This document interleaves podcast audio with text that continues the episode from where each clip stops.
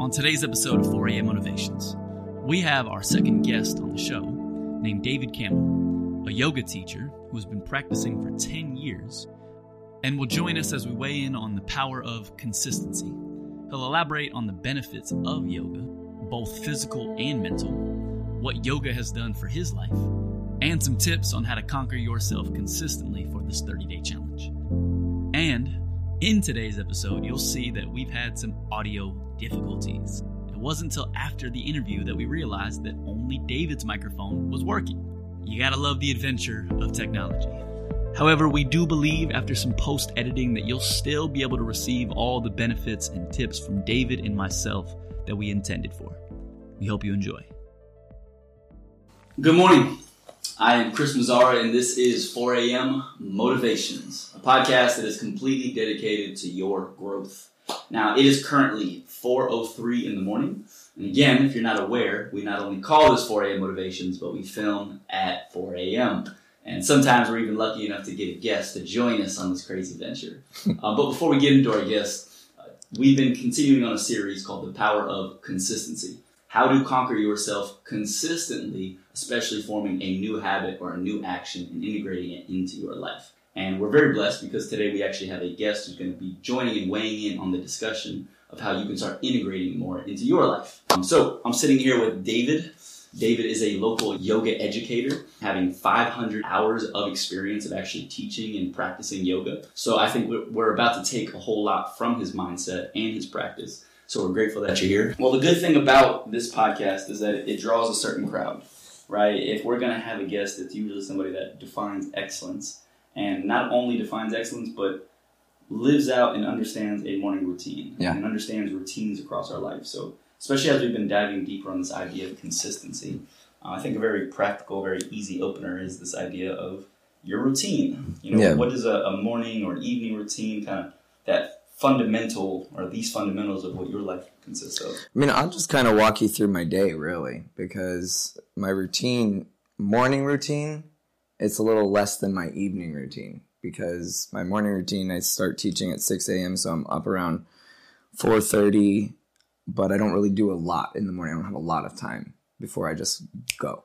So after I teach class, I'm usually done midday. I'll take a nap, something like that. Then I try to do something outside just a little bit just to get out of the house, out of the setting of phone, TV. I like to cook. I'll come home and I'll make food. I usually go to bed pretty early though. So I stop watching TV. I try not to, to, to get into any habits. I don't drink. I used to mm. quite a bit. That mindless habit that we don't even think about. Yeah. Not necessarily just drinking, just any mindless habits that we have that we overlook. Yeah can become such a detriment to our consistency, yeah. to our pattern of growth yeah. because we allow them and accept them as our norms and don't even think about them anymore. They become part of us, part of our routine. So becoming aware of those little things is what's really important, especially right before bed. Yeah, absolutely. And I, that's actually what we covered uh, on our last series was this understanding of the connection between the evenings and the morning. Right. People think their morning routine starts in the morning. And that's why I was going into it like that because my night routine is a little more intentional. Mm-hmm. I have more intention behind the way that I'm setting up for the next day. Um, so, again, when we were talking about the physical benefits and what it is that happens when you're in this meditative breathwork like state for an hour, stretching and increasing mobility of the body you said it, it slows down the neutral, the service, the central nervous system. um, so yeah, so ultimately, what is what is happening there for us to feel so damn good? Well, combining the breath work with movement uh, when you're just like if you were to go on a run and you finally get into your rhythm yeah. your breath work has tapped you into your parasympathetic system and now you've found this meditation and motion almost. Even though you're running and you're physically exerting yourself, you can go. And you end up feeling really good afterwards, this Zen like state, because of the body not necessarily slowing down, but your internal system slowing down. It's almost like you've slowed down time. And I always say that it, if you can slow down your breath, you give yourself a chance allows you to choose a response Wow. From the stimulus that the world is throwing at you Yeah. to a better choice for how you want to move forward or execute the next step. So you end up finding more resolve. Yeah. Essentially, you find more of you Wow. in that because you've gained your power or the or what you're looking to access from within you in that moment your strength your calm your peace in that second and that's more powerful than anything else that you could ever do for consistency and growth and manifestation for the things and the goals that you want in your life that takes me to exactly kind of the thought that I've always contemplated on, right? So there's usually this decision when we're facing growth. We face something difficult. We've been wanting to do something or we've been doing something and we face that difficult moment. And in that moment, when we don't have a developed resolve within us, we turn around and then we'll go start something else. correct So what I notice is you're finding that same ability through yoga. exactly Me personally, I could rather lift weights for three hours than go through a deep, deep stretch because it is truly hard and Yeah. truly uncomfortable. However, what I find is the relaxation, the growth that I'm seeking is always on the other side of making peace with that difficulty of stretching and sitting in that discomfort. yeah So what, what is your take, your understanding of, okay, through yoga, the true thing is making peace with discomfort, hmm right? So what is your understanding on that moment right there in terms of what yoga is teaching us of embracing difficulty? well you really learn that it's all only you that has to deal with this regardless of your support system or what you've got out there that makes it easier. Yes absolutely. Your friends your family all of that stuff.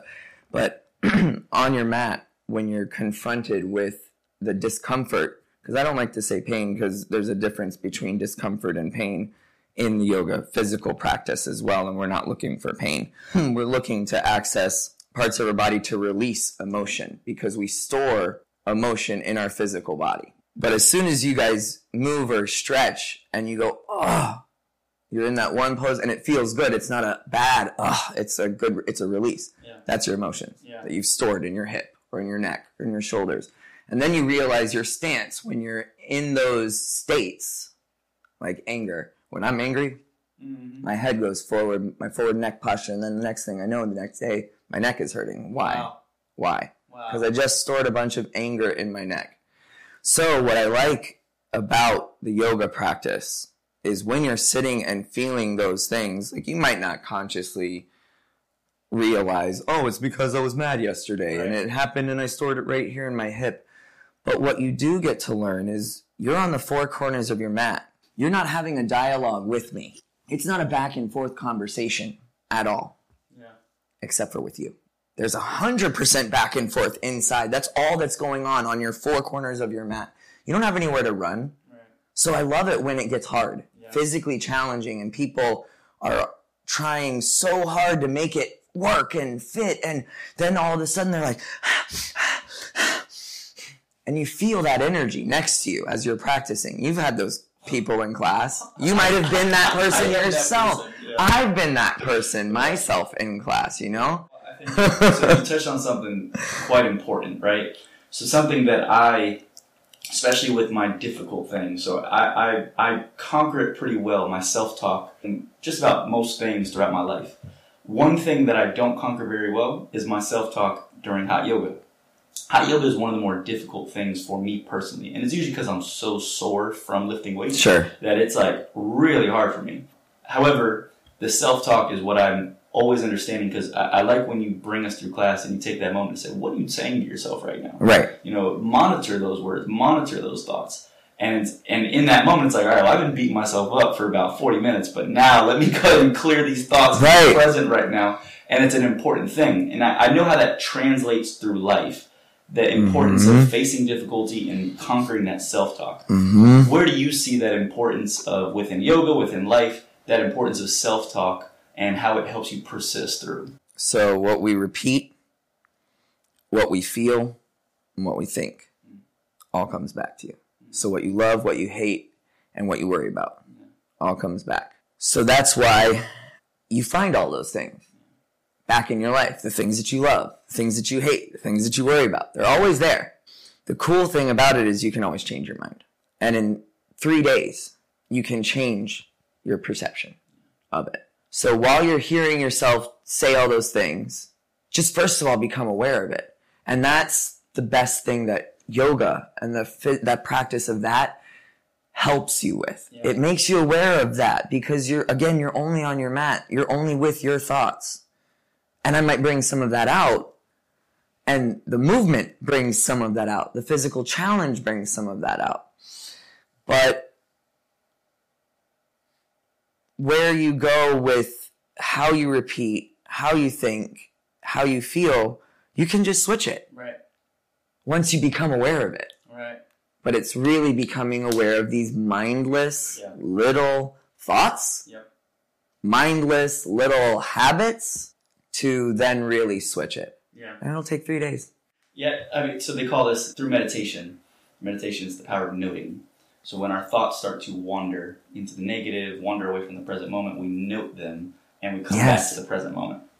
So I, I think that's probably, especially time during times of duress, mm-hmm. when your body and your mind are being challenged mm-hmm. and forcing you to expand. It's how often can you note those thoughts? How often can you catch those thoughts? A, a, exactly and that is that's pro- that's the hardest part. It really is the hardest part. And it'll change your life once you conquer it. Yes. And you, conquer is maybe not necessarily right. the right word. I don't know if that's a conquerable thing for anybody, Absolutely. because once you once you've got it, you've quote unquote leveled up, right? Meeting a whole new set of problems. Yep. The, the next level of resistance. Exactly. Exactly. Beautiful. So one thing that I, uh, one thing that I really I, I admire about you is your level of intentionality with every class. So, thank you. Something that I would deem as repetitive. Now, although you teach the same classes, it's the same base foundation. Right. However, you modify it. Right, right, right. right? And, and you make you make uh, slight changes to to make it more variety or however whatever your reasoning for it is. But I, I really do admire how intentional you are with every class. It it's you're treating it as if this is the first class. Yep. This is the only class and there's something very special about that because a lot of people get caught in the monotony. They get caught through, um, I'm just showing up every day. I'm in the same patterns, the same routines of life. I show up to the same job. And they lose the gratitude. They lose the presence. They lose the, the, the specialness of what every right. day brings what is it about you? What is it that you've tapped into this this level of gratitude or presence that allows you to bring such an intentionality hmm. to every class, even though it would seem repetitive? Wow, that's a great question. So my like I, I said at the beginning, my routine is different now than what it used to be in the past. My morning routine, I used to go to yoga every morning to find my intention and become intentional every day and it was through that routine that helped me set up that balance, to be honest. And once I was taking yoga so much and I found all of the benefits internally, physically, um, that's when I wanted to teach. And then once I started teaching, that changed my routine quite a bit. I can't take class as much. So now I find all of that that I got physically taking by teaching. Yeah, wow. So the act of service for myself is now through and giving to others. Wow. That's why every class is different. So for me, it doesn't become monotonous wow. or boring or anything. It's for me. It's not. It's for you just as much as it's for me. I'm, but but I'm not there for me. Yeah. Does that make sense? And at the end of it, it became mine, and it wow. became what I needed Wow. whether I knew it or not. That's very special. Because I go home afterwards. I don't leave happy after yoga every day after I teach. I come home and I don't want to say like I'm, I'm, now I'm grumpy and angry, but what what happens is I reflect on it, and I'll get from the class like maybe I had an intention going in to it that I wanted to discuss all of these ideas and thoughts, and then like with audio or anything in life, yeah. we have a, a, a, wrench thrown in the plans, you know? And it's no longer about what I want to talk about. Yeah. So now it's about something else, and I'll find myself frustrated sometimes, like, oh, I didn't get to say what I wanted to say. It wasn't about that. Yeah. And that's what I end up learning afterwards. So we get stuck so much thinking like our purpose, you know, we have to seek it. We have to find out who we are, what we're here for. And that's a futile search. Yeah. It's such a futile search because when we often find love for ourselves, it's through the validation of others. Mm, mm. And that's a normal thing too. So I don't want us to go home and like Yeah. beat ourselves up over being told, oh, I look good today and feeling good about that. That's a normal thing. Feel great about being told you look great. But we take it to a different level and then we only say, oh, well, I felt good. Yeah. So now that's what I'm doing and that's what I'm here for. It's not. Yeah. So you can't seek it because you are it. Wow. That's good. You were your purpose, you were born with it, it's you. Yeah. That's it. So through the practice of teaching yoga, I find my intentionality. It's amazing to think that what I, I didn't see that coming, right? So the presence and gratitude, I totally thought your response to that would be very different.